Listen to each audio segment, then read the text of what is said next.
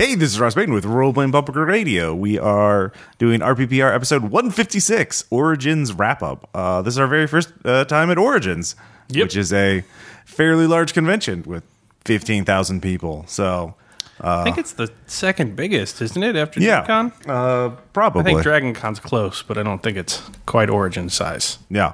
So, Caleb, by the way. yes, and with me, uh, not as always, is Caleb. Yeah. As our special guest. Quip about announcer voice. There we go. I did it. you, We you fulfilled the the rights. the contractual obligation, yeah, the passages. Somewhere Tom invoking an episode. off in the distance, his eyes losing focus. Just in general, it's got nothing going to do with what we're doing fugue here. Yeah. Uh, so, yeah, uh, uh, Caleb uh, decided to go to Origins to sell red markets at the IGDN booth and And Party Foul. And Party Don't know if Foul. You've heard about that. Uh, yes, Party Foul on Kickstarter. Uh, I will try and get this episode up tomorrow. So, so for one more day. yeah, one more day. Um, and I just tagged along because I wanted to go because, you know, I haven't been. Yeah. And I decided to make a bold stand of not running the events uh, at Origins. It was a Yeah. brave decision to just be a con. So that's a word. yeah. And it paid off weirdly Sarah enough. heroically also didn't run Yep. events. Yep. Heroically attended. Uh, so yeah, uh, it was it was quite rewarding. Actually, it turns out Uh, going to a convention to play games that you're interested in is actually can be really fun. You know, Yeah. Do you not have fun when you run events, Ross? uh, I Is mean, they're fun, but they're they're, they're tiring. They're tiring. These, these this was invigorating. You know. All right, you heard it first. Ross Payton, Whoa. you are a chore to him. Oh God. Okay, you're just twisting my words around. All right. Uh, so, um, we bought both of us bought a lot of stuff there. Um, Way too much. yeah, way too much. Uh, so It we're was not. not a profitable venture, and that is entirely my fault. Uh, yeah, red markets uh, sold pretty well from what I understand. yeah, we, we sold about 10 books. Yeah. So that's good. um, and the yeah yeah. So uh, the thing is, uh, in terms of the purch- purchases, we won't list everything we bought because we haven't gone through all of it yet. Uh, I think Speak for yourself. okay. That's all I did yesterday was assemble board games nice. and organize them. Well, I bought a lot of books that I'm still not done. yeah. Uh, I had to go out today and buy a new shelf. I'm not exaggerating. These are all things I that's that. I mean, that's kind of an achievement. You bought so many ga- board games at a convention that you literally needed new furniture. Yep. All right. Uh, congratulations. Living the dream. You are. Um, I yeah, I got I did get like Fall of Delta Green and Harlem Unbound, a lot of other books, so I haven't been able to read them all yet. Uh, but uh, I, so I want to focus on when talking about Origins. Um, first off, just I guess ov- overall impression of it. Um, I overall, obviously, I really liked it. Uh, downtown Columbus, Ohio, where they have the con center, uh, is it's not as vast as the Indianapolis Convention Center, But it's big. far better for a convention in many ways. I, I, I found it. Um, I found downtown uh, Columbus a lot more hospitable than I do uh, downtown Indianapolis because it still had a stupefying level of road work, as will always be found at any Gen Con.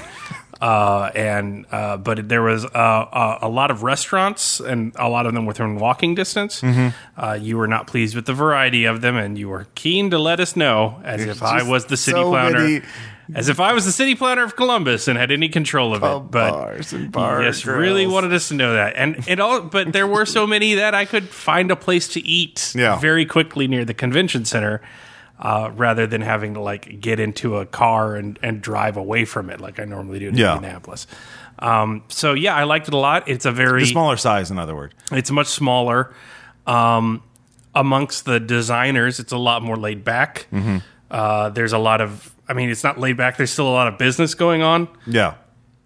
So I wasn't even try- seeking meetings, and I ended up in three or four meetings with different game designers, and there were people there working the IGDN booth that were. I, I met one person that had sold 16 board games that con, like to different publishers. So, um, like, it's just a lot of wheeling and dealing and stuff, but it's also very social because, unlike Gen Con at Origins, not every second of your life is scheduled from Mm-hmm. 1 a.m. to 6 a.m. Like, no, sorry, from 6 a.m. to the next day's 1 a.m. Yeah. Yeah. Uh, so it's uh, a lot more people talking around, things like that. It is far more of a board game convention, though. Yeah, that's certainly true. Um, There was some RPG presence, but uh, everyone from board gaming was there, with the exception of Fantasy Flight and Asmodee. There was, I mean, come on, Yellow, uh, Pandasaurus, Mm-hmm. Atlas. I mean, pr- pretty much everybody was there with big honking serious booths as well. Uh, In addition to all of the uh, board game accoutrements. So, like Broken Token had a massive booth in there for inserts. Yeah. there were multiple competing insert companies. Uh, WizKids had an enormous booth there. Uh, so it is a it is a board gaming convention. It is Yeah. very very hard in the paint on that. They they also they have three exhibit halls and two of them have a couple of vendors each, but the ones flanking the main exhibit hall, but they're primarily set up as play areas for like organized play, tournaments, Yeah. demos. Um, and I found that quite interesting because um you yeah and like painting like learn how to paint miniatures and stuff like that uh good name good number of fan communities and i'll get into that a little more of like fan groups that are wanting to run uh, games, much yeah. smaller seminar circuit too. Yeah. it's not it's not a i didn't even try to go to any seminars this giant year, panel thing, but like yeah, they they it's in one hallway of the convention center. Yeah. it's, like, it's very small. yeah it, compared to like entire buildings worth of panels and seminars at Gen Yeah. Con. Um, so there's that. Uh, the it's very lighthearted. Everyone's kind of there to have fun. Um, a lot of people there are on educator passes. It's extremely affordable, um, even if you're not. But like uh, Sarah and I went in on an educator path, and that's 35 bucks if you're a teacher. Um, and then there were some great teaching seminars we attended to about using games in the classroom as well. um, so very affordable. I will say this: they are as bad as I've ever seen at scheduling games in a way where you can find them. Yeah, Like- they, they have an app, but it's Useless. almost like ninety eight percent useless. 90 There was two percent usefulness. uh, there were there was actually I looked up one event on it, and then it said canceled on. it. I'm like, well, great. I don't have to try and find that event. They there were three gaming halls. There was a gaming hall A and a gaming hall C, and then gaming hall B was the vendor room, right? Yeah. Uh, and there were some major booths like CMON and stuff in A and C, but it was mainly play spaces. Yeah. In the fucking catalog, they misprinted everything to have R tables when all of the R tables were in gaming hall C. And so they double booked, and I'm talking like hundreds of tables. Like, and so finding the game you were supposed to be in or run was finding no finding a place where you're supposed to run the game was just a fight. It was just who could argue loudest with convention staff and get their table in place, and then finding where you're going to run again. It's it's anybody's guess. Like I, I heard people like they were playing RPGs in rooms like, oh no, this RPG is supposed to be in a different hotel. But the thing is, like Origins people are so used to it being so terrible, just like, oh yeah, no, of course we will go. Oh, yeah, no, it's three miles away, obviously. Like, because apparently this is like, uh, it was my first Origins, but everyone I know had been there is like, oh yeah, GAMA, that's it. Uh, yeah, I actually Like, that's it, GAMA. I- yeah, I ran into Ken Hite and I asked, "Oh, how are you doing this control?" I'm doing pretty great because I'm not running any events. I'm not. I don't have to. I don't have to interface directly with GAMA at all. I'm like, all right, yeah, no. Uh, So while I love it, and uh, it is very laid back, and it's very much a gamers convention in that you were there to play games. yeah, um, it it uh, it is terrible in terms of like it's uh, with On the all back the end. yeah with all the nightmare you have well, to on the front end too. Yeah, with all the nightmare you have to deal with scheduling stuff at Gen Con, at least it's in the place where they say it's going to be most of the time. Like that Origins, it's like Mm-hmm. and the online and the and you can find events easily. Yeah, like- yeah. Origins, it's anybody's guess. Like yeah. it is. That's my only complaint about it because I very much like the area. It was a very good crowd. it was big. Yeah, the There cra- was yeah. Mm-hmm. great stuff, like stuff premiering at Origins and, and stuff I'd never seen before. So I didn't get that whole like this isn't the new hotness thing. I sometimes get at Gen Con, Yeah, and uh, I was generally very impressed. But yeah. I I mean, it's big. It's not a small con by any convention, but it's not like Gen Con is so massive now. Like if you're used to Gen Con standards, it feels like just pleasant compared to Gen yeah, Con. I mean the vendor hall at Gen It's Con cr- is is the crushing. size of all three of the gaming halls Yeah. combined. Yeah. Like A, B, and C Yeah. all put together would just make the exhibitors hall at Gen Con. Yeah. Whereas, uh, but like it's still it's still good. Like you, at no point did I feel like there weren't it still enough takes a, it still do. takes a good while to like browse the the range of vendors. Yeah. and, uh, origins. Uh, and there was still True Dungeon and Battle Yeah. Pods and VR realistic. there are there are a lot of uh, RPGs. Yes, uh, uh, a lot of RPGs being played. Mm-hmm. Um, some RPGs being sold. I think IGDN was there. IPR was there. Mm-hmm. Uh, Cubicle Seven had a large booth. Yeah. and they were selling stuff from Arc Dream as well. Mm-hmm.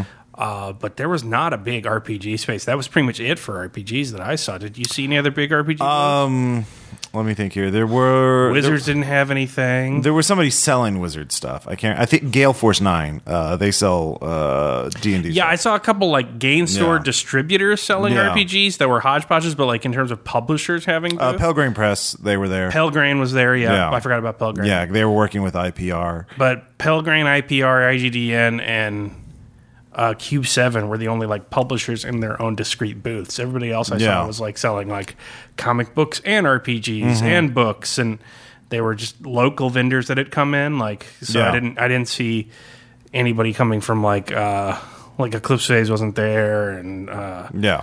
Yeah, it, it was pretty nuts. Yeah, if you're an RPG, deve- a small RPG developer, you definitely you want to work with IPR, IGDN, or something like that. yeah. you don't go on your own, like because that that the audience is obviously really board game focused. Like Board Game Geek had a huge presence there. Obviously, they were live streaming there. Yes, Um, and- BGG. I'm really, a ton I'm of really shocked. Fantasy Flight Yeah, and Asmodee were not there.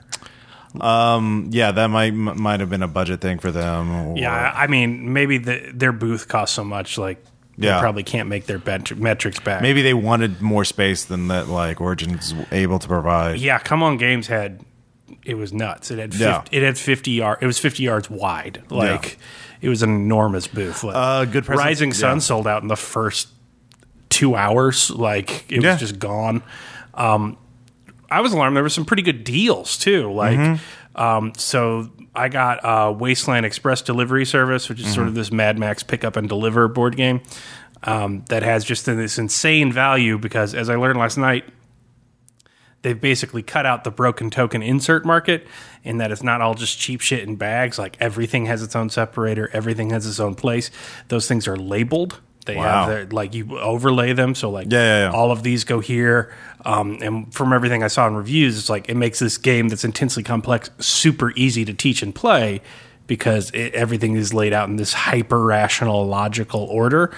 And I was doing that last night, but that's a ninety dollar game, and they were selling it all con long for sixty, and I picked it up on Sunday for fifty, like which is nuts. And Yeah. like, but at the same time, I was like, I really want a Great Western Trail, which is a game about selling cows just because it got good reviews on uh, Shut Up and Sit Down, and that was seventy bucks all weekend. And I'm just Yeah. like, it's a quarter of the game as Yeah, Wasteland Express. So I, I didn't end up doing that. So like, it's it's sort of up in the air on that. But yeah, yeah. There's always that. Some publishers are way eager. Way. Oh wait, Chaosium. They had a they had a presence there too. oh yeah, Chaos had a booth, Um, yeah. I picked up the actually Chaosium was pretty good because they had a lot of stuff pretty heavily discounted. Like I picked up Mm-hmm. The uh, older edition stuff. Yeah, well, it was all newer edition actually. Oh, wow. That, but like, I mean, s- I forgot. Yeah, I was looking at the Sandy Petersen Monster Encyclopedia. Yeah, yeah. There's, uh, but they also had fiction and some other things for like five bucks for some Mm-hmm. of their their small uh, smaller books.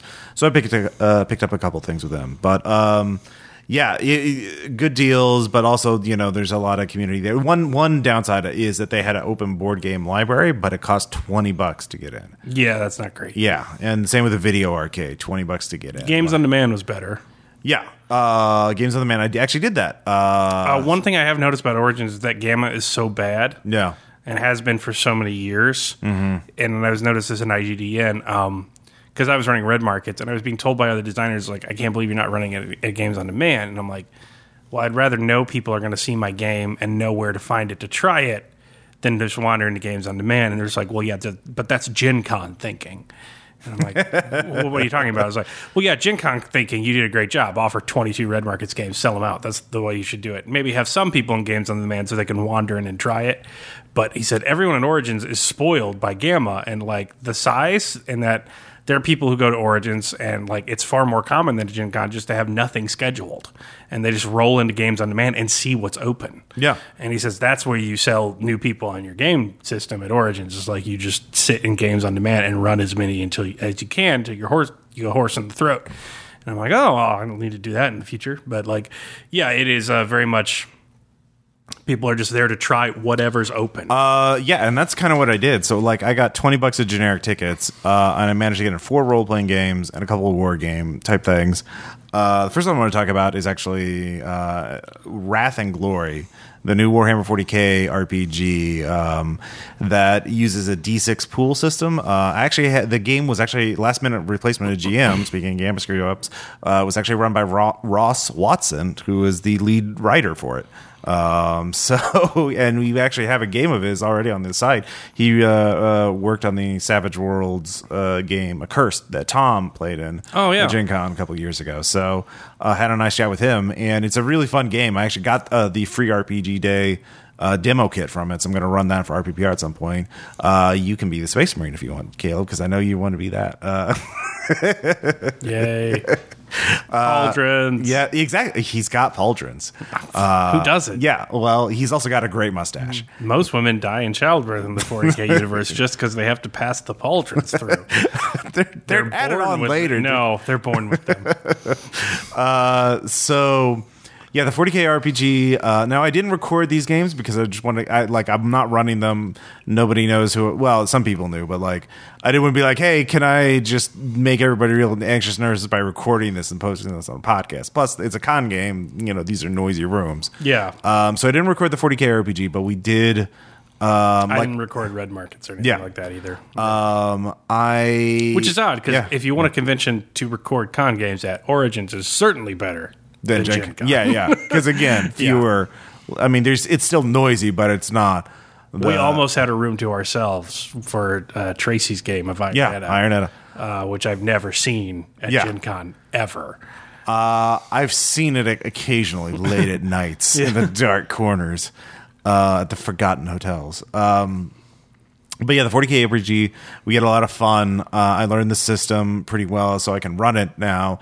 And I actually guessed the plot, like the plot twist, like an hour before. Like he's like, "Oh wow, you guys figured out the plot before other most people have to go through a couple more scenes before they, before they put the clues together." So uh, your reward is the boss fight right now. Demons appear and try and kill you. Yay! uh, it's pretty great. They have like a stunting mechanic where you can do things for effect. And so, like the demons that we fought had regeneration, so like it was hard to wound them, uh, or they they they could soak a lot of damage. So like, well, I'd take my combat knife and just sort of pry open his open wound, so he can't regenerate anymore. And then like that worked. So it was teamwork, you know. Sounds like a 40k game. it was very 40k. um, let's see here. Uh, what other? Yeah. Well, uh, so yeah, you, you you did get to play some games though, right? Uh, I did some demos. Yeah. So uh, Sarah was also there. She was. Uh, I was working the IGDN booth, so I was kind of learn how to be the weird combination of Carnival Barker slash uh, low pressure, low stress millennial salesman that you need to be selling RPG because like the the hard sell is not something that anyone responds to well. And Hello, sir. I- Yeah. You need a fine role playing game. yeah, that kind of shit. Or whatever. But at the same time, you can't just like stand there and seem uninterested while they look things through. Yeah. Um, so I was trying to learn that. So Sarah was buying the game, so she she demoed a lot of stuff. So she demoed uh, uh, Castle Dragon, which I'm really excited for, which Yes. is a mahjong mechanic. Uh, we actually, I actually played that with her. Yeah. Um, it's a game. It's a really interesting game. I, ca- I definitely want to play it again because I didn't understand the best. Like, understood the central mechanics, but like, oh, I should do things differently if I wanted to win. yeah. like, oh, that's what you have to do. but we're getting very obsessed with like um, Kingdomino and Patchwork and Barenpark and like placement games, tile placement games. Yeah, Uh, well, and so that was a good fit for us. Um, she's also very into deck builders, uh, so she bought uh, Witches of the Revolution from Atlas Games, where you're witches trying to save the American Revolution. Yeah. Uh, and I'm excited to play it, and also excited to make Sarah, fun of Sarah for buying it. Uh, Whoa. I don't know how we're going to pitch that to Spencer. like, who's our primary board game? A couple friends was like, "All right, look, it's the American Revolution. Also, you're witches." And um, What's not to love? Like, how is that not a great pitch? it's it's good for me. I don't. Yeah. Spencer doesn't know what YouTube is. I, don't, I think it might be a little off-putting. That's for him. true. He did think ketchup is a five Yeah, in terms of um, condiments. He's I, like I Listen said. to the Mix Six yeah, on I said, iTunes. Spencer is normal, like other people with "fuck" tattooed across their neck. are ag- he's aggressively normal, like so normal Uh. he can't have certain jobs. Like, um, so she bought that. Um, we also bought a lot- bunch of stuff we were looking for, like uh, uh, Murder of Crows. We wanted oh yeah, play we played that as well. and uh, Star I picked up my own copy. I didn't realize King it, Domino. yeah. Yeah, we we've done some stuff like that, and then um, I was buying RPG stuff, so I got Microscope because I wanted to use that for our next game project. Um, I was gonna get Bluebeard's Bride, but you got it, so I'm gonna borrow your copy. Yeah. uh, and then It's a beautiful book, by the way. Yes, I mean, gorgeous. although it's very expensive and it's n- it's kind of a thin book too. So like, mm, it's yeah, the art though is the art, yeah, yeah. It- No, I it- feel like it's uh, worth it in production. no, it, it, it's book as an art object. Like, I Yeah. mean, like it's beautifully printed. But I couldn't convince like- myself to buy a copy though because Yeah. I, d- I can't imagine us ever playing it. Yeah. 'Cause, ugh, the the subject themes, material yeah, yeah, yeah. is pretty intense.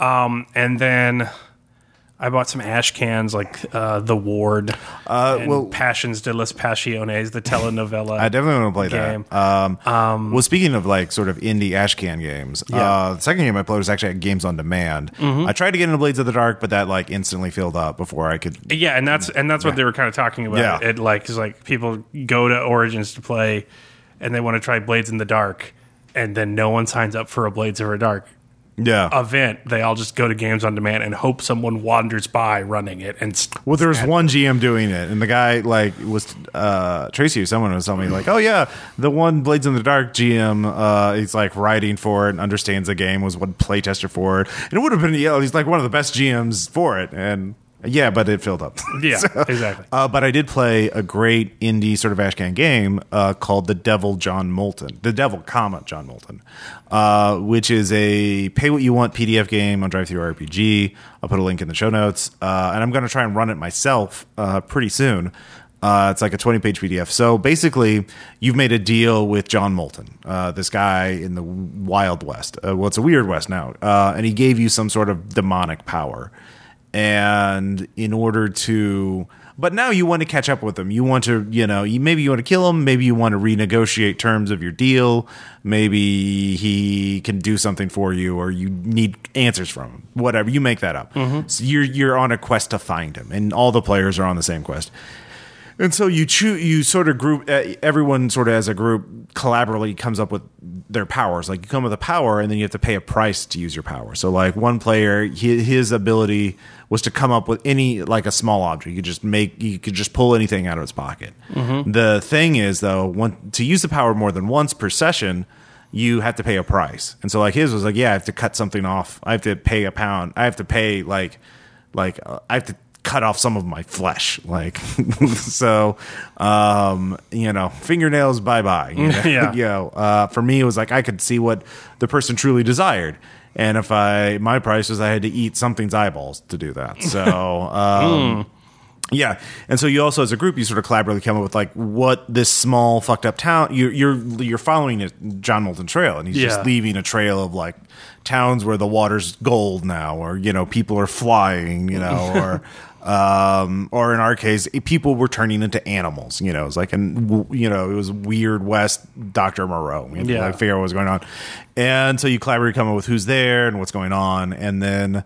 It's got interesting mechanics, so it's a really fun. Uh, it's and it's also meant for like it's primarily aimed at one shots. Yeah. So like the mechanics are like you can do really cool things, but eventually your character will die. Like if you Yeah. push yourself too far, your uh, your your resources, your attribute when you're one uh, uh, your your resources attributes will go down to one, and then you're dead. So like, um, yeah. So anyways, that was the second game that I played, um, and this is just a weird indie Ashcan game that I'd never heard of before. Yeah. So, um, did you find any of the Ashcans really interesting? Um, that you bought or whatever. I haven't a chance to. I mean, Passion de los Passiones is hilarious. Yeah. Uh, the Ward, I really want to try because it's a it's a medical drama game. Oh, Uh, okay. and I kind of want to design one of those. So is that using Powered by the Apocalypse or yeah, it's, okay. yeah, uh, it's powered by the apocalypse. Um, and yeah, so I'm interested to try those out. Mm-hmm. Uh, but mainly, I bought board games. Um, Bunny Kingdom is adorable, and the art is great. Mm-hmm. and uh, I got a copy of that. Um, I really wanted to try uh, the Castle of Mad King Ludwig, but I heard Palace is cooperative. Yeah. Uh, so I really bought. I really wanted that, so I bought Palace of Mad King Ludwig. Uh, I bought Climbers because I really like games with verticality, and that's, Oh, that's the one with the wooden blocks, right? yes. Uh, so it's about climbing to the top of a Yeah. disassembled tower, um, and then I ended up being talked into some stuff by Jeremy Fish, uh, who spent the majority of the time. He talked me into some things too. He was a native marketing gold mine. Whatever you're paying him, double it. Um, and he was hanging out with us, so he talked me into uh, Wasteland Express Delivery Service. He also talked me into a game I never thought I'd play, but I really want to play it with um, Jason and Renee because I, I I get the wargaming thing, but conflict is like a little too it- much. It's it's it's a steep buy-in, yeah, steep both buy- figuratively and literally. yeah. Uh, so WizKids has this new game they were showing off at the con um, that wasn't even out in full release yet called SEAL Team Flix. And I demoed it, and it's insane. Uh, so it's got seven different maps, six different playable characters, all with unique loadouts that you can load them up with using cards. Uh, it's got these standees that you go on these seven different maps. It's got campaign gameplay, which the scenarios changes based on off success and failure of previous uh, gameplay. Um, and you're moving your standees around. It's got an advanced AI system with all these colored cubes that are numbered, and it has like patrol routes of different guys. And it's like this intense SWAT tactical, like check your corners, like uh, all that kind of stuff shooter, except the resolution mechanic for what is essentially just a basic board game is a basic war game, like without miniatures, uh, so at least a finite cost, is a dexterity game. Like when you want to shoot someone, it, if you flick a disc at them, and if you're shooting a fucking saw, it's a big ass disc, and if you're shooting your pistol, it's a tiny little blue disc, and if you hit them, they're hit, and if you don't hit them, and if you hit your other teammate, they're hit, and like it is like friendly fire and all that kind of stuff. Uh, when you want to hack a door you roll these dice to randomly generate numbers and they put it on an actual keypad. And the goal for hacking the door is you have this many flicks to knock all of the discs off the keypad but the keypad is randomized on these dice rolls. So like i got three things to get rid of four numbers off of it. When you want to snipe there's this little runner shuffleboard with a terrorist's head in the middle of it and you have to flick and land on the head space depending on damage. And it's got all these interesting little subsystems that's basically just a dex- but it's a dexterity game like flick 'em up but with like the most intense back end ever with like hostage negotiation mechanics and like intense scenarios and choice points and and it's just it it's got noise counters and stealth mechanics. Um so I did demo that. Yeah, no, it's nuts. Yeah.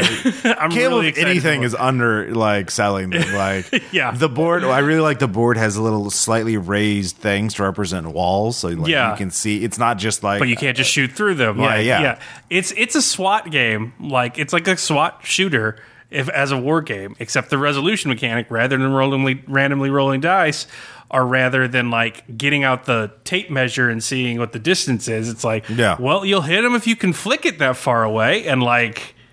It's a matter of actual skill for it, and, and, I just think it's uh, intensely interesting and like one of the weirdest like uh, this meets this game designs I've ever seen. So like, wha- yes. while it's a little gung ho for me, like Yeah. like like you, it, it is like very much seal worship, like "Ugh, Shooter McGavin, Yep. first class, whatever. Uh, it, it's a little intense, but like the ridiculous of like that end up being like boop Yep. with a flick is I'm just like, well, I have to buy this. Yeah, uh, dexterity games are making are really becoming popular these days. Like, Yeah, like some of them are really good, but uh, some Jer- of some of them are just like meant for your kid to have a game night when the adults are also hardcore, Jer- like yeah, yeah, yeah, uh, gamers. but this is like, yeah, you wouldn't have your kid play this dexterity game. It seems intense. Uh, Jeremy sold me another dexterity game, uh, Rhino Hero, and I forgot who it's. It's from a German publisher. Um, the one the, they they all their board games have like yellow edges. Do you know what I'm talking about? um, oh yes, they sell Yeah. the ed- Edu games. yeah, yeah, yeah. Um, They do Animal Upon Animal, which is another really fun dexterity game. If you are ever drunk, yeah, don't so- play it with kids drunk, or don't Yeah. get the kids drunk. But you get drunk and yeah. play and play Animal Upon Animal. So you got it, yeah. Rhino Hero is like bending cards and using them to assemble towers, and uh, Mm-hmm. like, that sounds like a great game to play buzzed. So uh, Yeah. we need to do that next after the next mix six. Um, so uh, yeah, another uh, uh, actually RPG that I got to play with the designer, uh, not the designer, but a designer was Dungeon Crawl Classics. Uh, it was run by Brendan LaSalle, who's the creator of Xcrawl. He's written a bunch of DCC stuff, and I'm gonna um, and you know we've done a lot of DCC. You've played DCC, Yeah. uh, but we've always as it done, was meant to be played. as it was meant to be played. The level zero peasant funnels. Yes. and those are ridiculously fun, and I love the game. And but they, it, the DCC rule book is hundreds of pages long, and they, they have all these rules for more than peasant adventures. And I was curious about that. Nonsense. And see, it, well, it was it's a different kind of nonsense. Sounds like heresy to me. you see, you're getting into character for 40k. Um, so uh, this was uh, so Brendan ran uh, a 10th level DCC adventure that was basically a boss fight with a demon lord. Shouldn't be allowed. It was allowed, and it was awesome. You know what a boss fight with a demon lord would be even better if instead of six tenth level characters, Yeah. you sent in sixty zero level characters. that would be way better. There was literally one of the things he did. was like he was a demon lord of storm, so he's like, hey, he summons a storm that does one d six damage to everyone. So it would have been a very short fucking fight. like everyone's just ripped apart. And it would have been great. Uh, one of the players did. DCC is meant to be played like fucking Dwarf Fortress, Yeah. man. You win when you it, die. it was. It was. It was. It, well, it, it- I mean, we we did win, uh, but in the most Dwarf Fortress way. Uh, and one of the players did have a pig, which he role played as his therapy pig, and we polymorphed it into a dragon. Uh, and we, I mean, it was a great yeah choice. It had a lot of extra attacks that way. Um, but DCC actually has a lot of inter- interesting mechanics for high level play. Um, and one of them is that spells are spell check. Like you have to roll on the, uh, and then consult the table to see what your spell actually does. It's not the same effect every single time. And there's multiple ve- effects. And if you roll higher, you can pick a lower effect if you want. And so we actually, everyone at the table actually had some familiarity with DCC. We, so we actually utilized basic teamwork and synergy, which Brendan was telling us later that like, uh, yeah, most of the people who, who show, show up with this adventure have no idea what to do. They haven't they haven't even played DCC before, so if to teach them the rules, they don't know what they're doing. They just die. You Yeah. know, the demon lord wins. Uh, but because we were able to use basic teamwork, we were like, oh, we should do this and this and this, and then you should cast this spell that, why you know, will hurt his ability to cast spells. Well, we rolled real well. The thing is, and it's called Mind Purge, I believe. Uh, and we wanted one particular result on the table. It's like reduce the target's intelligence and personality to three, which is like the minimum in D and D in DCC. And we're like, and it normally says no save allowed, but do well. Brendan, he's a team leader. He's super badass. He gets a save. And so he takes out this big D20 that's like the size of an egg. It's a big, it's a large die. Uh, and he rolls it, and it's, and it's a natural one. and we're like, ah! And we're like, well, I guess this is what the story's going to be about. he starts running away. Well, and he's really fast because he's 60 feet tall. Well, we teleport in front of him and then kneecap him. and then we just go to town on this demon lord. And the rest of the adventure is us divvying up, like, we turn him into a statue, literally, like, turn him to stone and then cut him up into six parts and give him to our very, like, what are we going to do with our parts of our demon lord? Because that's the loot. And all these deities and kings and lords want to have parts of a demon lord because it's a great, you know, it's a it's a great conversation uh, icebreaker. You know, Yeah. it's a great trophy for you know if you're a dwarven king, turn that stone demon lord into an archway, and, but leave its ear intact so you can talk shit into the demon lord, like fuck you, demon lord, you know. And uh, so that was really fun actually, and Yeah. I'm gonna try and email uh, Brendan to try and get his notes so I can run it for RPPR because Nice. this would be the perfect. This is the adventure for Bill and Dan. Like this Oh, is yeah. this is like you. I will. You here's the gauntlet's been thrown down. You do this, you know, and you can. You you. I'll give you all the time you want to learn DCC and min max your busy character. that night. Uh, no, no, Kale, come No, on. I'm busy. I, got, I gotta wash my hair. Uh, so that was the third game that I played, uh, and then of course we both played Ironetta. Uh, Yeah, which uh, is recorded. Yeah, which is recorded. Um, what are your impressions of the game overall? I mean, the system and everything. Oh, I liked it quite a bit. Yeah. Um, it's very much uh, Fate and the new system. It seems like meets an Apocalypse World playbook, so you can Mm-hmm. write your own aspects, but you do have a sort of class or uh, archetype, and that has specific moves built into it. Mm-hmm. yeah, Um, and yeah, it's fun. I had a good time. yeah. Uh, we had we also we played with not just us but Jeremy and also two other RPPR fans. Shout out to Jacob and Ria, I believe, Yeah. uh, who were great role players. Actually, they really liked the and we were actually not super violent in our game. We were just like you know we're gonna peacefully you know not you know we were still Vikings, but it was Yeah, not we like RPPR'd it. Yeah. Yeah. Um, Tracy was telling me like, yeah, a lot of fights, you know, in some of the other sessions I've run, the players entered the world. Yeah. you know, like, well, we didn't do that. We made a new friend. Yeah, we made a new friend. Uh, Um, yeah. yeah. I also ran red markets. Uh, that was pretty. Oh, yeah. pretty well done. Uh, so they didn't want to play with a ton of bust rules, so we just did random damage, and they didn't want to do the other hit rules. So a lot of leg damage happened. um, so they get up there and they're all half dead because they got in a fight in the sewer, and they had one flashlight. And so a mob came at them from the front, and so they're picking away at it. And then I'm like, and then the mob from the rear. And so like the guy in the middle was flashing back and forth around to like put the flashlight on the mob so other people could shoot him, while and which left the other person blind fighting in the dark. Uh, so like he'll turn around so he could shoot at the mob getting closer to him from behind, and he turns back around and like the latent's buried under four zombies drowning in sewer water.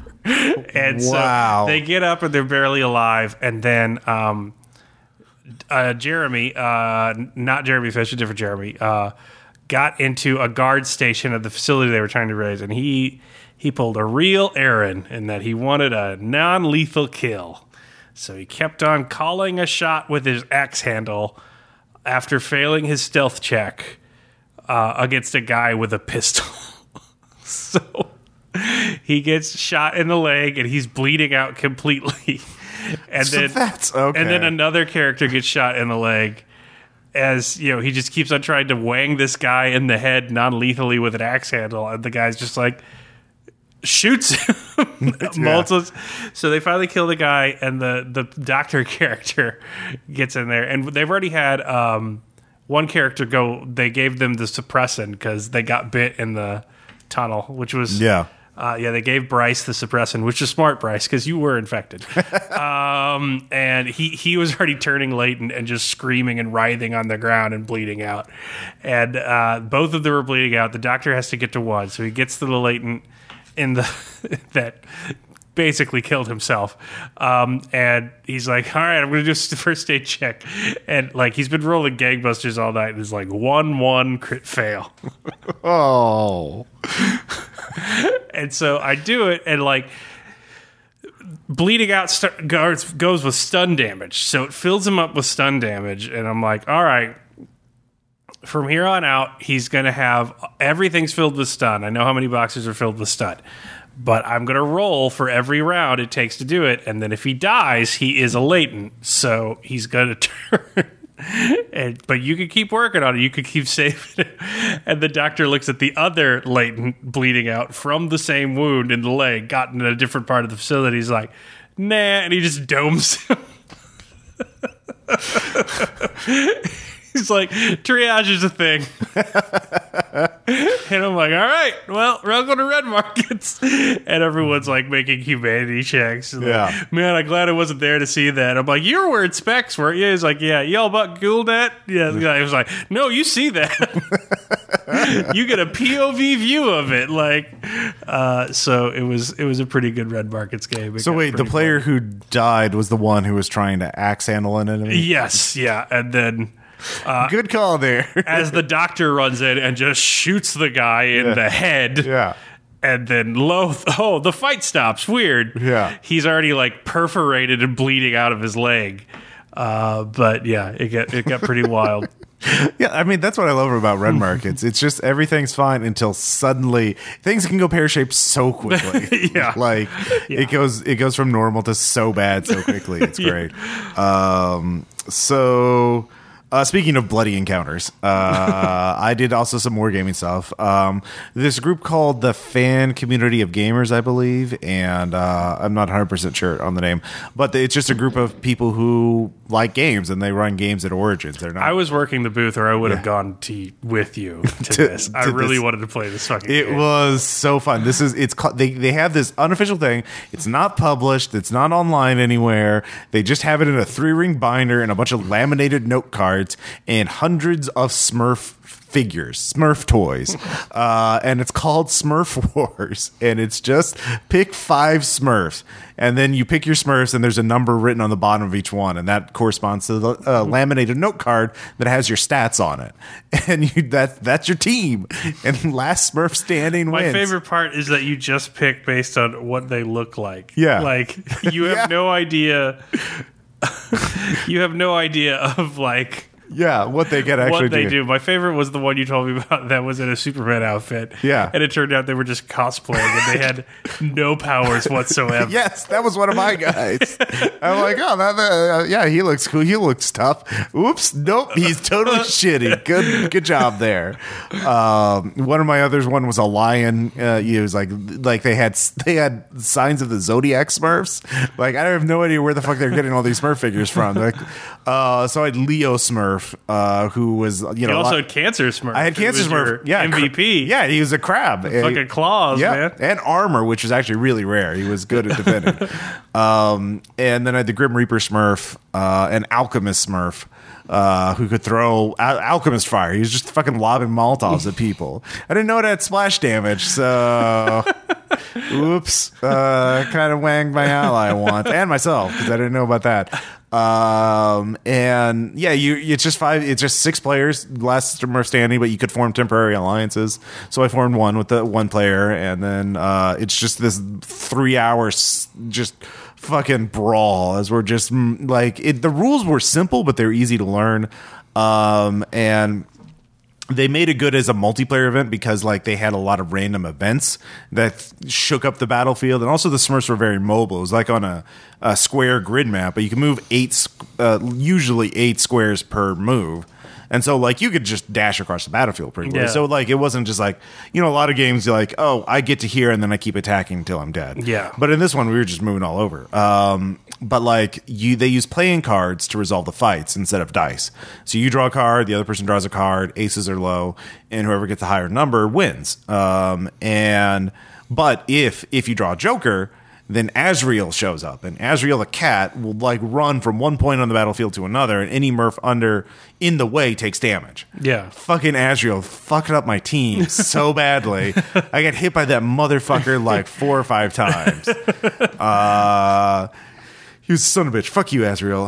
Um, and then if you if both players draw the same number card, like both sevens or whatever, then there's a random event. They consult a random event table, and then like literally one of them was like, "Oh, there's a paternity test for Smurfette," and this and this uh, person who was fighting runs away because he's the father. You know, lose that character. Like it was just like dumb, like kind of fun homebrew stuff. Like it, it wasn't meant to be balanced. It was just simple and fun. It was a great, you know, uh, Con game. Yeah, it was a great con game. They had a whole map. Uh, like they had like actual Smurf houses and shit. Like uh, it was great. So Yeah, there were some elaborate war game setups. Yeah. uh, that I saw in Hall A. Like they had some cra- that uh, giant galleon was fucking crazy looking. The Mm-hmm. Yeah, the floating giant- island setup was really Yeah, cool. the floating island. I kind of got a little like I saw them other people playing it. It was basically like PVC pipes overhead to hang up like literal floating uh, terrain islands Yeah. and skyships. Although it looked a little, those PVC PVC pipes were kind of a little wobbly For your uh, taste. Yeah, for your taste, because like they literally had to like okay, move your skyship six inches forward. So they had like hooks overhead. To, and they had to adjust them on the PVC pipe, and like, okay, that seems like that's mm, a tragedy waiting to happen. Um, they also had like a Warhammer setup table uh, with a giant submarine, but it was orc made, so it was like really kind of like post-apocalyptic Mad Max looking, and Yeah. they they called that battle the Hunt for Red Orktober. Um, it was great, um, and if I knew it well. Uh, I didn't get into that, but um, well, I didn't try to get into that. Uh, we found a cool thing. So Van Ryder Games, um, Sarah found these, and, and I bought them too because they're so cool. They're um, they're choose your own adventure graphic novels, which is which is great. Um, then you can choose your own adventure based on the choices and the captions and and whatnot for the panels. But there's also like hidden numbers and stuff in there that you can find that are like hidden choices you could do. So it's kind of like a found object game. And then they're full blown single player RPGs. They have character sheets in the back, and you keep track of your character sheets as you run through this sort of choose your own adventure um, thing. And like they are really cool. So we bought um, from Van Ryder Games, we bought a number of those because they are pretty pretty spiffy. Uh, Sarah played one last night and got eaten by spiders. Uh, so she's gonna have to start over there. Uh, but yeah, like as long as you do a photocopy of the character sheet in the back of the book, you could reuse it endlessly. Yeah. So I'm gonna definitely going to try and bring them to school. But they're they're pretty uh, pretty spiffy. Um, also speaking on the education front, uh, his name eludes me, but there's a he's dominating Kickstarter right now. Uh, with science-based games, like he's got one about peptides and one about viruses. Uh, so I bought the the board game for cytosis.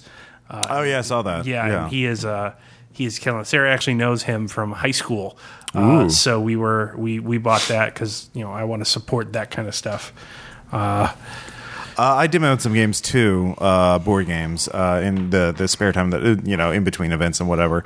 Um, I did last Friday, which is a slasher, the Friday the Thirteenth kind of knockoff game. Yeah, Um, seemed very simple. Like it's played in multiple phases. We just played through the first phase.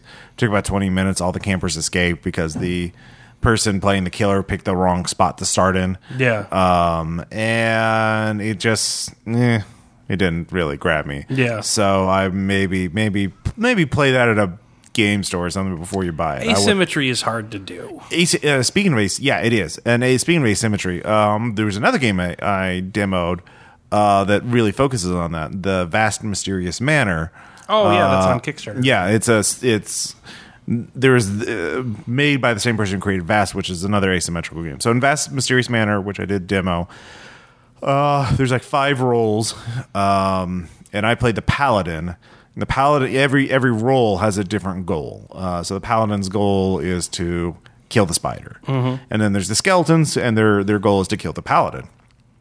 Spider's goal, I forgot what it was, um, but it's I mean it's on the Kickstarter space. It's it's interesting because there's no dice. You just allocate like basically action points on various activities to you know move and explore the manor or fight monsters, and as you do so, you you gain experience and then you get more action points to do more things. Um, but while you're doing this, the skeletons are doing their own thing, the spider's doing its own thing. Yeah. And so, yeah, I don't know how I feel about that because, like, is you could be playing your game very well and you have no idea how close the other player is. I mean, I guess in some cases, like, if the skeleton, you know how well the skeleton's doing because you're either full of health points, you know, uh, hit points, or you're you're dead, you know. So, like, um, it's very good art. It looks very cool. If it wasn't, I, I looked at the Kickstarter. It's like seventy five bucks for the base game. So I'm like, mm, um, especially after all the money it's been at uh, Origins. Um, Also, I did uh, I demoed Big Trouble in Little China, which is another very complex, very luxurious kind of board game. Man, the minis are gorgeous in it though. They are very well sculpted. Uh, they have all the characters in the movie. Yeah. Um, huge board too. Uh, and double sided. double side. Yeah, exactly. Yeah, that's right. Double sided. Um, because it's not only like Little China, it's also Lo Pan's Lair. yeah, it's some heavy cardboard. And uh, the thing is, um, like every player has different quests, and so like you go around the board doing different missions to try and complete the story. And there's multiple trackers. Uh, like there's literally a big trouble tracker. There's also an audacity tracker, uh, which measures different things, and there's a lot of things to keep track of. So basically, it's it's sort of it uh, the gameplay is similar to Arkham Horror in that there's a lot of shit to keep track of, and there's a lot of sort of narrative based play. Yeah. Um, so yeah, uh, it's a big investment of time. Uh, it looks like, but I mean, you have a Gloomhaven box Yeah. sitting next to this table, so Yeah. I'm not sure you can.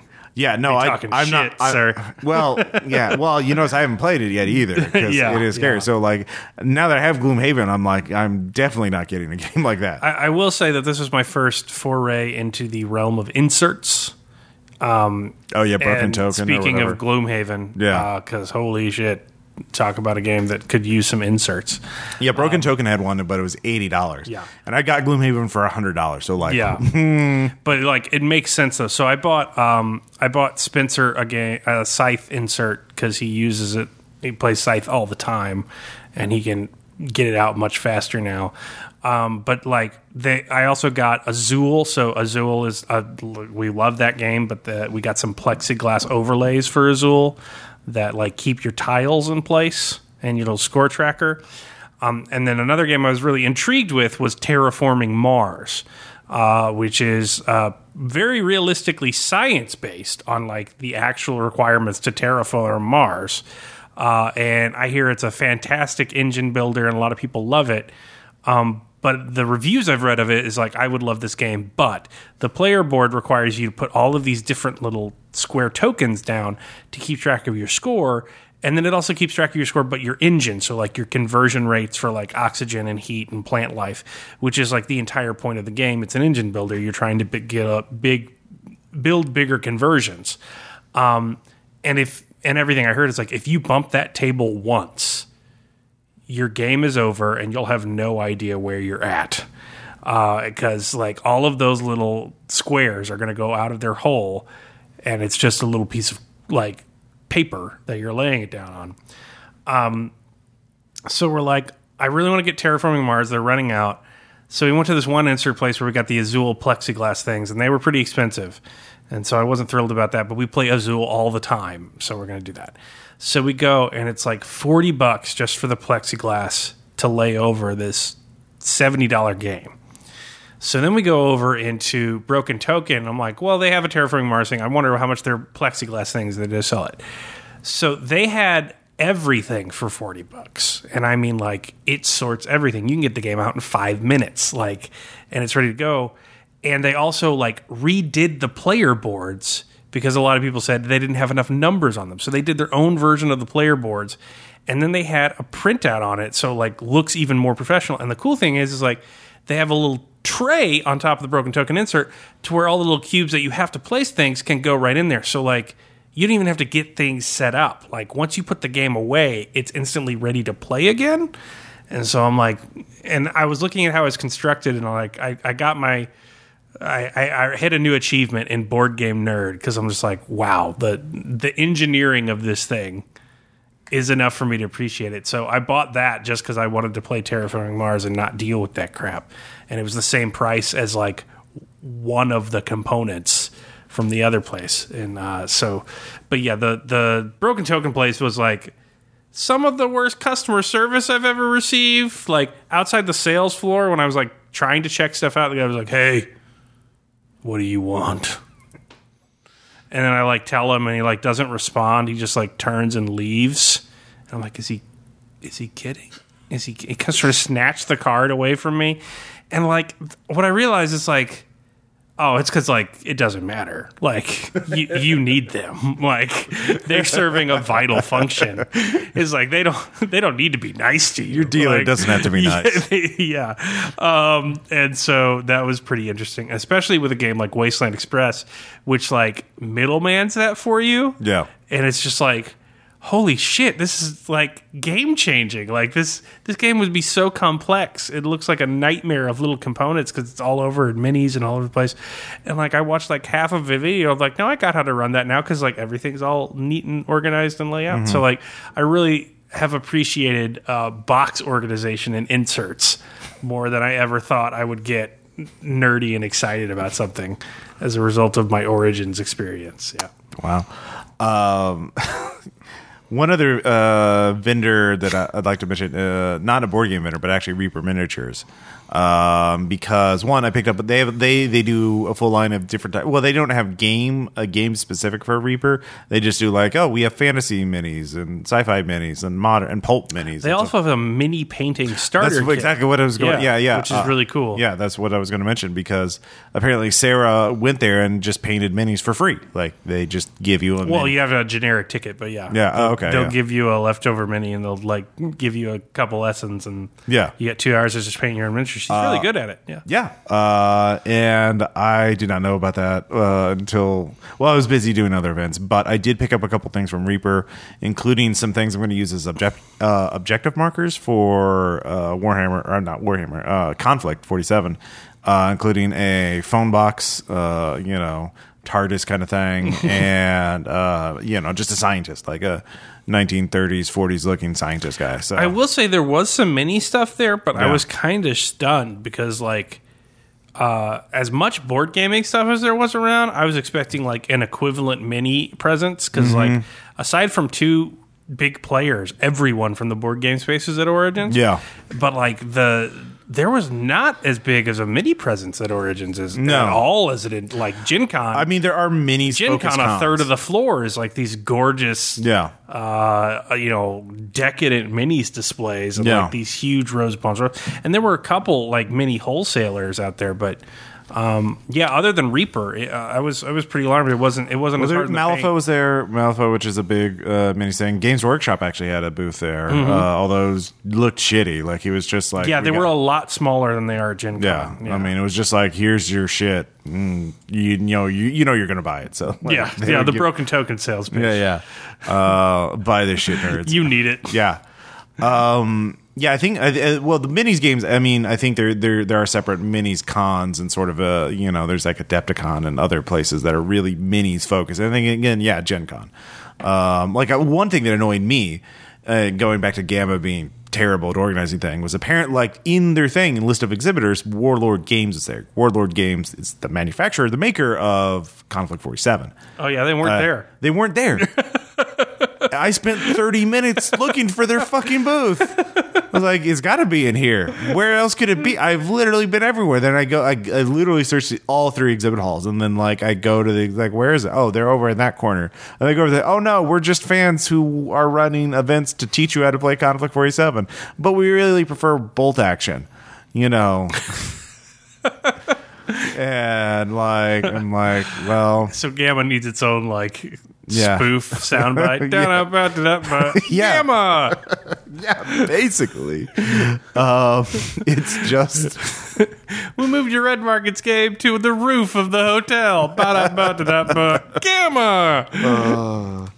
Yeah. And another thing is also uh, one one minor thing. Um, Adam Thornsberg from Role Playing Exchange uh, showed up for one day, uh, and I hung out with him, and he was looking for Greg Bennett was there. As Yeah, well. Greg Bennett. A lot of wonderful fans. what just great people. Uh, everyone who hung out with us is a beautiful human being. um, and Adam wanted to get a Dr. Seuss Call Cthulhu or Dr. Seuss style Call of Cthulhu uh, book his kid, and uh, Chaosium sold out. Then I remember Atlas Games they have some Cthulhu themed kids books. And uh, so I go to the Atlas booth. It's like, where are they? I didn't hallucinate this, did I? It's like, oh no, we have another booth in the other hall. I'm like, oh, I'm not crazy. Oh yeah, So, yeah. Um, that is another thing for Origins. Yeah. So like, Origins will have booths that you'll have certain publishers that'll have booths in the dealer hall where they're selling stuff, right? Mm-hmm. But then they'll have second booths that also sell stuff in A and C, which is the play spaces. So like CMON Games had had a booth where they were selling stuff in the dealer hall, and then they also had the actually no they didn't. CMON Games had an enormous booth in dealer hall A where you could play the games, and also like where they were selling Rising Sun and Blood Rage and stuff like that. But they weren't in the dealer's hall at all. Whereas Stronghold Games had stuff in the dealer hall and it had a play space where they were selling stuff, as did WizKids. Ad did, uh, but Pandasaurus was only in the dealer's hall and they were running their games out of there. It was very odd. Like it was very split up. Like sometimes you'll have a booth that was both selling and running, and then a secondary booth that is just selling. Uh, and demoing, and then sometimes they would only have the selling and running booth away from the dealer's hall if they were big enough to be like, you're gonna find us. Like you don't need to go to the place where everybody else is buying stuff. You'll you'll get there.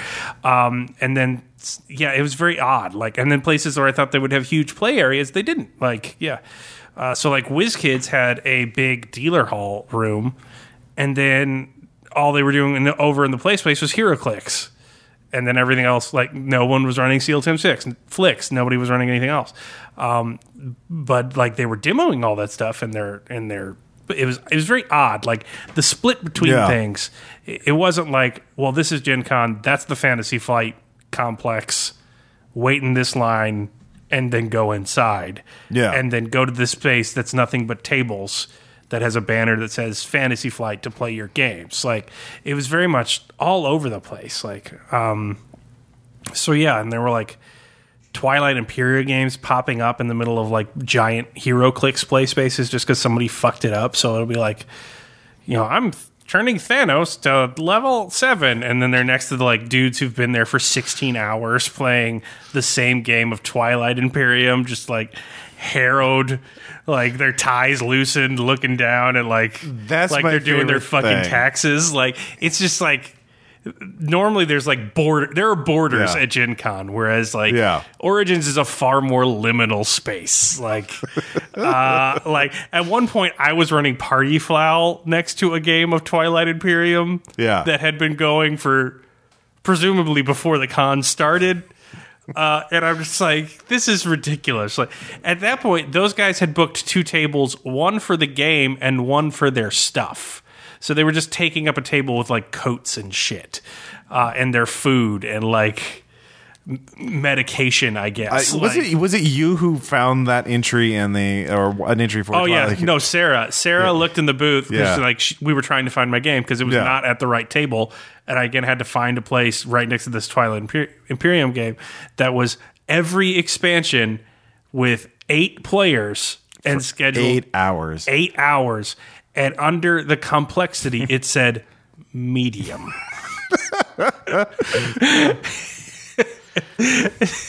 And Sarah's like sitting next to me as I'm setting up fucking party foul, like as absurd as it could be next to it. And he's like, I'd hate to see high, like, damn. oh my god. Uh, So Yeah. GAMA also allows damned lies when you're making when you're making events. But Yeah, man. Um, yeah, there would the, another thing was also it seemed a lot of events were run at eight or nine in the morning.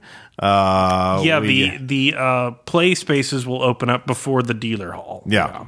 Uh, and I know Gen Con does that as well, but Yeah. it seemed most of there were Gen Con like I was But the play spaces Yeah. are not all connected to the dealer hall. Yeah, yeah, there's- like I said, the Hyatt. Yeah, As, as in, uh, in the Hyatt was the Hyatt was very similar to the way Gen Con does it, but like Yeah. Mm-hmm. the big halls, like A and B will like be available and running and C. event- B A and C. Yeah. A and C will be running events. Yeah. like at eight a.m. Yeah. and then the dealer hall won't open for two more. But yeah, like I wanted to get in a game of Mutant Crawl Classics. Dungeon Crawl Classic was actually my backup game. Like, Yeah. uh, but Mutant Crawl Classics, all the games were at eight in the morning, and that's like Goodman Games' new like sci-fi RPG. Mm-hmm. like, why are you doing this all at eight in the morning? Like, especially on a Saturday or a Sunday. Like, no one's getting up at eight on a Sunday uh, after four days of this con. um, and there so there, there just looking through the catalog there's a ton of events early in the morning then a ton of events at dinner time and like not nearly as much as there's i feel there should be like in the middle of the day or even like 10 or 11 in the morning Um, so that that maybe that was just a weirdness of Origins or the, that year. I don't know if that's like uh, endemic, but like yeah, games on demand is like 9 a.m. 2 p.m. like instead of like 10 and 3 or something like that. I don't know. It, it seemed it seemed a bit odd because you know I no, I mean I guess uh, they assume most of the people going to Origins are just at a connected hotel or something. They're just gonna wake up and go roll straight into the game. Um, I mean we were pretty You lucky. do kind of need a book early for Origins. Yeah. Uh, I couldn't get a hotel, yeah, uh, but Airbnb was like a reasonable solution. yeah, But yeah, it's not it's not completely laissez faire rolling Yeah. when you feel like it. You need to do some prep, but it is decidedly less complicated than trying to get into Gen Con. yeah. And uh, like I didn't sign up for any events. I just rolled in with generic tickets, got into everything I wanted, except for the game, the ones I didn't even try to because they were too early. Yeah. um, and uh, it was pretty good. Uh, I did also go to a learn how to play Warhammer 40k, and it was terrible. But that I am going to leave for RPPR after hours because I want to go on about it in link about how terrible it was. Warhammer not being great. Weird. Well, part of it was unique to the event and how it was run. Uh, You're right. It's not Warhammer's fault. It's a no, perfect, I said p- in part, in part, in part. It was also because the rules were bad. All right, fight me, but not in Warhammer. Let's pick a good game. yeah. Yeah. Uh, so I remember, yeah. Con- I mean, just even playing a different one war, different war game, uh, Konflikt Forty Seven was like, holy shit, Konflikt is way better than Warhammer. yeah. just to give you an example, in Warhammer 40k, you move your entire army at once, and then the other player goes. So, like, if you get lucky, you could just destroy a bunch of units and they never get to do anything. Like, wow, that's fucking fair. Oh, wait, no, it's the opposite of that. Um, so yeah. Uh, anyway, um, so yeah, I'm saving a bit of this for this uh, uh, for after hours. Also, uh, as we play the games more. Oh yeah, I mean, yeah. I, the reason I spent such a stupefying amount of money Yeah. on board games is because we're good on dissecting funds for the for the mix six for Yeah. a while. And Like, I'm going to be reviewing the stuff. I'm going to be running a lot of things. Um, I know I'm going to be running the Devil John Moulton uh, very soon, probably a couple times. I really liked it, uh, and I think you like it too, Caleb. Um, and uh, like I got another oh another game that I got Tall Pines, which is a card based storytelling game about replicating basically Twin Peaks. yep. Um, I also got a copy of Harlem Unbound. I think I mentioned that, but um, I just read a couple pages of it. It looks really interesting, and I'm going to try and contact the game's writer, Chris Spivey, uh, try and get him to run a game for us at Gen Con or maybe online. Um, you know, the, and of course, Fall of Delta Green. Oh, Ken Hite told me that he named an NPC in Fall of Delta Green after me. Uh, there's a Admiral Payton, uh, who is part of Delta Green. So, mm, yeah, I mean, I guess. I mean, he's going to die horribly, obviously, because he's a Delta Green agent. So, Yeah. uh, but that that's something. Um, and of course, we have Ironetta coming up, and um, yeah, we'll do Wrath and Glory too. And Yeah. who knows uh, what else we'll have up our sleeve. So we'll be you will be feeling the effects of this in the podcast for some time. So and on the Mix Six too. Yes. listen to the Mix Six. Thank you. Yes.